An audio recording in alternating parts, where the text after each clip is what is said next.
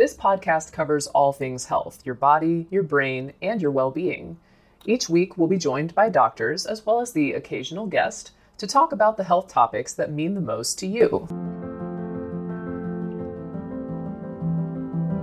Mom deserves the best, and there's no better place to shop for Mother's Day than Whole Foods Market. They're your destination for unbeatable savings, from premium gifts to show-stopping flowers and irresistible desserts. Start by saving 33% with Prime on all body care and candles. Then get a 15-stem bunch of tulips for just $9.99 each with Prime. Round out Mom's menu with festive rosé, irresistible berry chantilly cake, and more special treats. Come celebrate Mother's Day at Whole Foods Market. Another day is here, and you're ready for it. What to wear? Check. Breakfast, lunch, and dinner? Check.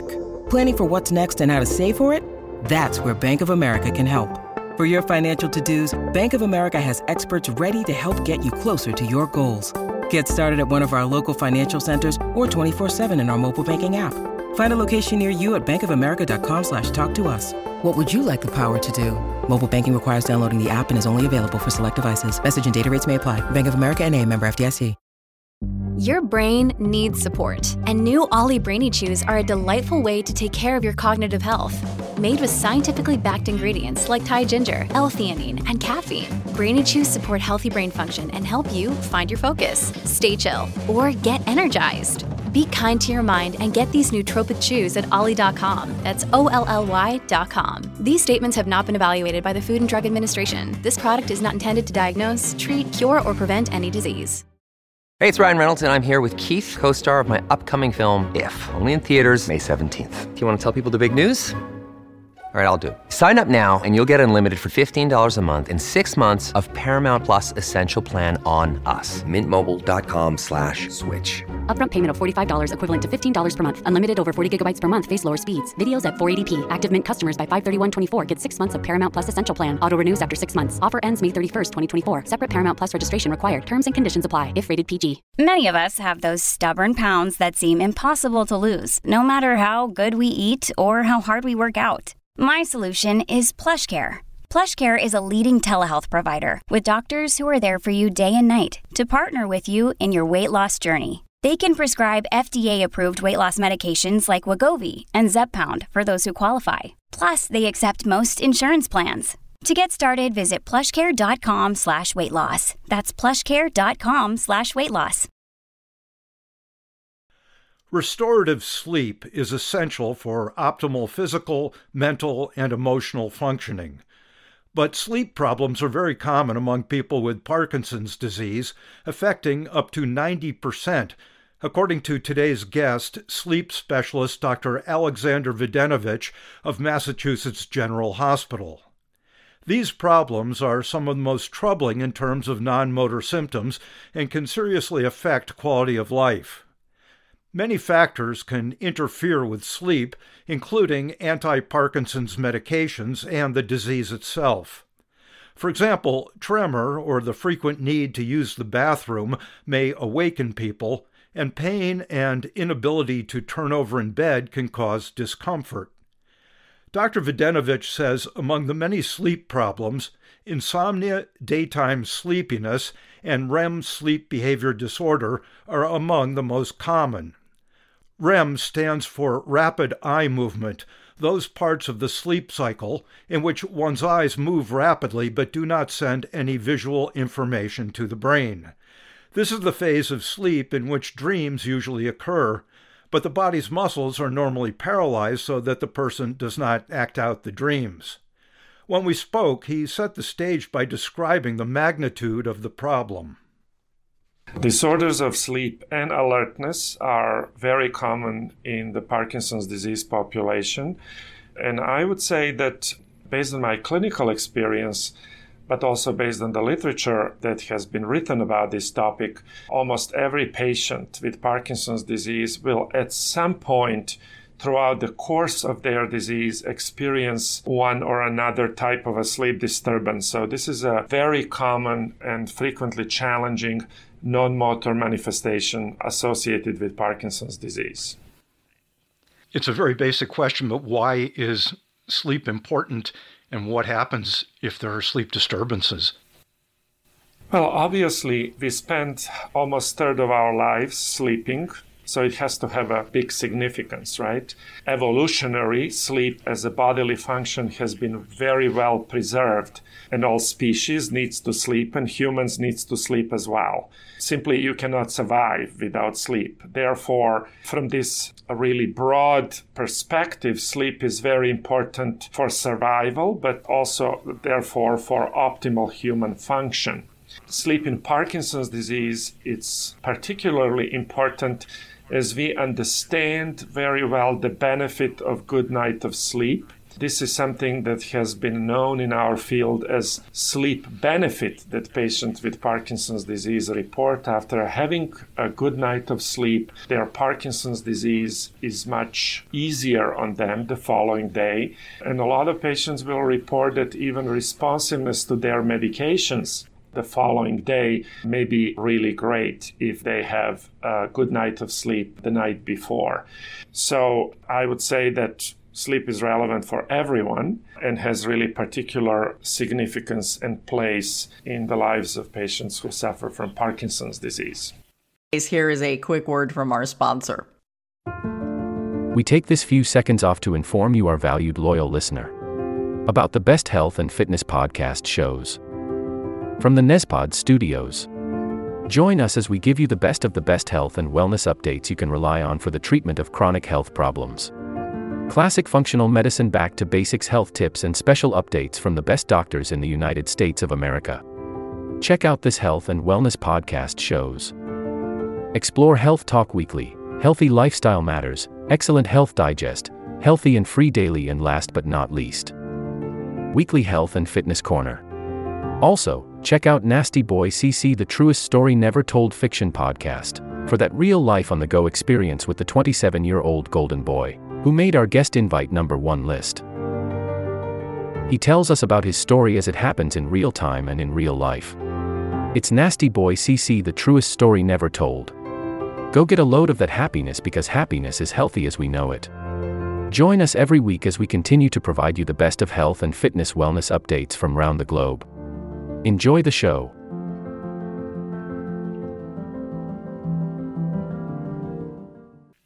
What are some of the common kinds of sleep disturbances that people experience? When we talk about disturbed sleep in Parkinson's disease, I'd like to separate these into two large categories. One are difficulties that emerge during the nighttime, so nighttime sleep problems. And then there are disturbances during the daytime, specifically excessive daytime sleepiness, which may or may not be linked with the disturbances that are occurring during the nighttime. So I'd say there are these two very broad categories of disturbances of sleep and wake cycle in Parkinson's. What are some of the possible outcomes? Are there cognitive effects? Are there behavioral effects during the daytime if sleep is disturbed at night? Well, disturbed sleep at night can have uh, a lot of consequences the following day. Obviously, if one doesn't sleep well, that person feels sleepy and tired the following day. They are unable to concentrate and function well in a mental capacity. As I said, a good night of sleep may have even some positive effects of a motor function that patients with Parkinson's disease will exhibit the following day. And certainly, after a poor night of sleep, our mood is really not good. And patients with Parkinson's disease frequently struggle with uh, mood disorders to begin with. And certainly, poor sleep can only aggravate these symptoms. One sleep disturbance that seems to come up very early, even before people are diagnosed, is REM sleep behavior disorder. How early can that happen, and does it persist once people are diagnosed? REM sleep behavior disorder is actually one of uh, primary sleep disorders and belongs to a group of uh, sleep disorders which we called parasomnias, which actually are a fancy term for various abnormal behaviors that can occur during the nighttime. In this particular condition, REM sleep behavior disorder, the disturbance emanates from a stage of sleep which we called REM sleep and in this condition, during REM sleep, patients with Parkinson's disease or healthy individuals who don't have Parkinson's disease but have this disorder actually act out their dreams. And we can talk more about that later. But in summary, it has been recognized that individuals who only have REM sleep behavior disorder are at increased risk of developing Parkinson's disease or Parkinson's like disorders. And this sleep manifestation, this sleep disorder, can precede onset of Parkinson's disease for years and certainly can be present throughout the course of Parkinson's disease as well. So, therefore, this REM sleep behavior disorder is very important as it may indicate that individual who has it may be on the road towards developing Parkinson's disease, that that process may have already started, and it's just a question of time where cardinal motor symptoms of Parkinson's disease will emerge and at that point one can establish formally the diagnosis of Parkinson's disease. Obviously, it sounds like people struggle with sleep disturbances quite a bit in Parkinson's disease, which would affect quality of life and function. But do they bring this to the attention of their neurologists enough? I would say that disturbances of sleep and alertness are underreported overall by our patients. At the same time, they are also frequently underrecognized by physicians and other healthcare professionals. So it is therefore very important that both healthcare professionals and patients and their caregivers and family members understand that paying significant attention to quality of sleep may have uh, very positive effects and lessen the burden of Parkinson's disease. Um, therefore, we should all know more about it and pay more attention to it. It sounds like there's quite a number of reasons for poor sleeping, but can you put into sort of categories some of the treatments that may be available? Well, there are really, as you pointed out, many different reasons why one may have disturbed sleep at night.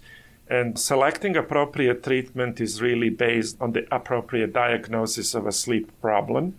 And each of various sleep disturbances that can occur at the nighttime will have a subset of treatments that may be relevant to these conditions. I would say that the overall starting point for improving and treating sleep disorders in Parkinson's and any other sleep disorder is to understand the principles of good sleep hygiene and apply these principles in our daily routine so that we can maximize the chance for good sleep. Short for providing and, and living with these good hygiene principles, there are other tailored treatment approaches that will certainly depend on the type of sleep disturbance that one may have these approaches span from various cognitive behavioral interventions that can improve sleep wake cycles to utilization of continuous positive airway pressure or CPAP treatments for obstructive sleep apnea, for example, to variety of pharmacological interventions that are directed to various sleep problems such as insomnias, REM sleep behavior disorder, or restless leg syndrome, for example. Is it only the duration of sleep that matters? How do you tell the quality of sleep? Are they getting restorative sleep? Well, what matters when we look at the sleep metrics is really important. So, this is an excellent question. And I would say that certainly we want to have enough sleep and that we would like to have a good quality of sleep, right? It's important to point the time in bed does not equate to sleep duration because frequently, especially in Parkinson's disease patients, one can spend up to 10 hours in bed, but uh, a lot of this time can be tossing and turning and being awake. In general, I would say that we would like to sleep anywhere between six and nine hours. And I would say that anything that's less than six and more than nine, probably it is not good based on a large epidemiological studies that have looked into the question of optimal duration of sleep. At the same time, we like to have a good, well consolidated sleep. And it is much easier to define duration of sleep than what does exactly good quality sleep means, right? We would like to have uninterrupted sleep, to wake up refreshed, to have enough slow wave sleep, but also other areas of sleep which are important, for example, for various aspects of memory consolidation and overall well being. Where I would emphasize that both quantity and quality of sleep really matter.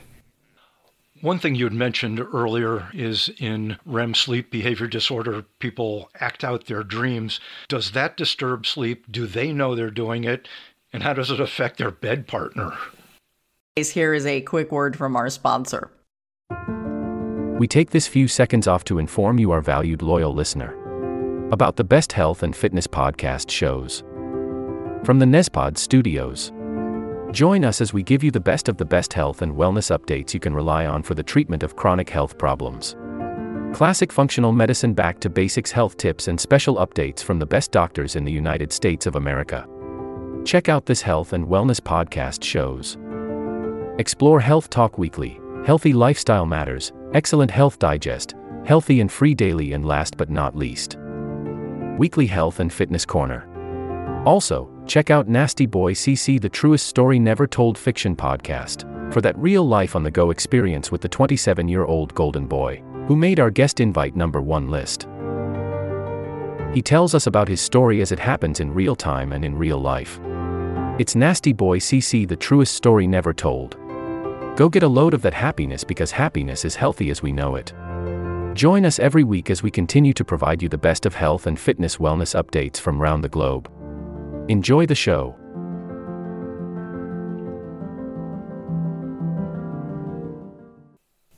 Well, REM sleep behavior disorder certainly affects sleep of an individual who has it, but also their bed partner in addition to overall affecting the quality of sleep, REM sleep behavior disorder poses significant safety challenges as they act out their dreams may involve really in various behaviors and that are uh, predisposing them and their bed partners to injuries.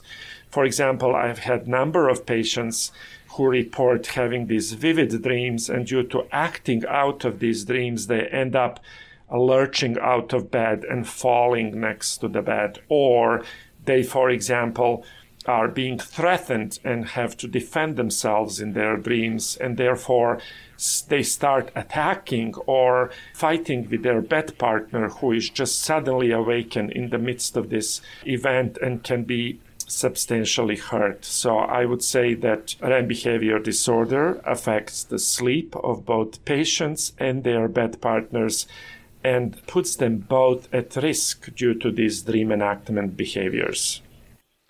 What's your take on naps? Are they good, bad, or maybe it depends? Napping is a very interesting concept in general when we talk about the sleep health. And I think that naps, if they employed appropriately, can be very beneficial to our patients with Parkinson's disease. And what do I mean with that when I say when employed appropriately, right? In general, whether we have Parkinson's or not, we would like to avoid prolonged naps. We would like to avoid naps that last one hour, two hours, or certainly any longer than that, because having these longer naps certainly can affect our ability to sleep well later at night. We also would like to avoid napping late in the day, just relatively close to our major sleep episode that occurs overnight, obviously, because that will interfere with our ability to sleep well at night. But if one has a shorter nap, up to 30 or 40 minutes in the middle of the day when our alerting signal is at lowest, for example, after lunch, sometime between 1 and, and 3 p.m., these naps can really be very refreshing to our patients and frequently I will actually advocate and advise patients to take that midday nap if they can afford to do it as long as it's not too long. Where's the field going? What are some of the research directions? There are a lot of exciting research directions when it comes to sleep and sleepiness in Parkinson's disease. We are trying to develop novel treatments for these disorders These include some pharmacological interventions, but also non pharmacological treatment methods. For example, utilization of photomodulation and light therapy as a non pharmacological intervention. We in our group do a lot of research in this area, and others do as well. Research is also going in the direction of better understanding of pathophysiology of the mechanisms that are driving this sleep impairment in Parkinson's patients a novel and very excited research direction is our understanding how our circadian system, our internal timing system may be impaired and how that may contribute to poor sleep and alertness in Parkinson's patients. We all have internal clock situated deep in our brain, and we have done investigations that demonstrate that there is dysfunction of that internal clock. That clock is not ticking as it should in patients with Parkinson's disease. And therefore, we are trying to explore that further and develop new interventions based on those premises. And finally, I would say there is a lot of research going in the area of REM sleep behavior disorder. As I said, this is a condition that precedes the onset of Parkinson's disease. And therefore, when we have a reliable and promising agents that may stop the progression of this neurodegenerative process, it will probably be plausible to employ these agents in individuals who have REM sleep behavior disorder only before they even go to develop the signs of Parkinsonism, as therefore we may maximize the chance of success by arresting that process of neurodegeneration earlier before it has taken more substantive toll on the brain cells. And I think that's one of the most exciting areas of research when it comes to sleep, REM sleep behavior disorder, and Parkinson's disease in general. It's interesting you bring that up. We had a past podcast with Dr. Robert Hauser talking about the golden year before someone is on medication very early, looking at potential medications that would slow down progression. And it seems like REM sleep behavior disorder might be sort of a cardinal sign that you're getting into that area, but you're not yet diagnosed or not yet on medication. Absolutely. That's why systematic study of REM sleep behavior disorder is so critical because we may identify individuals who are at risk of developing Parkinson's disease, who are in the early stages of that neurodegeneration. And if we can apply interventions at that stage of neurodegeneration, we can be much more successful in arresting that process than compared to wait until someone goes through that neurodegeneration to the point where the motor signs of Parkinsonism, such as tremors and slowness and stiffness, emerge, our success to stop the disease process may be less at that stage than in the earlier stages of this process that is underlying Parkinson's disease. And finally, do you have a take home message in a nutshell for people with Parkinson's or their care partners who think there may be some sort of sleep disturbance? My home take message is that we should all pause and really think, take some time to think about sleep. Ask ourselves, is sleep okay? Do I sleep enough? Ask our bed partners how do we sleep because we may not be aware of what's going on with night when we sleep. And then if we identify the problems, that we really pay attention to them and that we take time to discuss them with our Parkinson's clinician or that we seek help from a clinician who specializes in sleep medicine. Because it is certain that by improving our sleep at night and alertness during the daytime, we will improve the overall quality of life. We will improve our functioning overall, and Parkinson's disease symptoms may be less burdensome if we establish good night of sleep. So sleep really truly is essential and is something that's frequently we are taking it for granted. We shouldn't because a lot can go wrong with sleep without us recognizing it. So I would say let's think about how do we sleep let's see what we can do to improve that vital function that the nature has granted us so that we can live normal lives actually. Great. I appreciate it. Lots of things to think about and helpful information. This will conclude the episode. Thanks for tuning in. If you like what you hear, please leave a comment and subscribe. Thank you. This will conclude the episode. Thanks for tuning in. If you like what you hear, please leave a comment and subscribe. Thank you.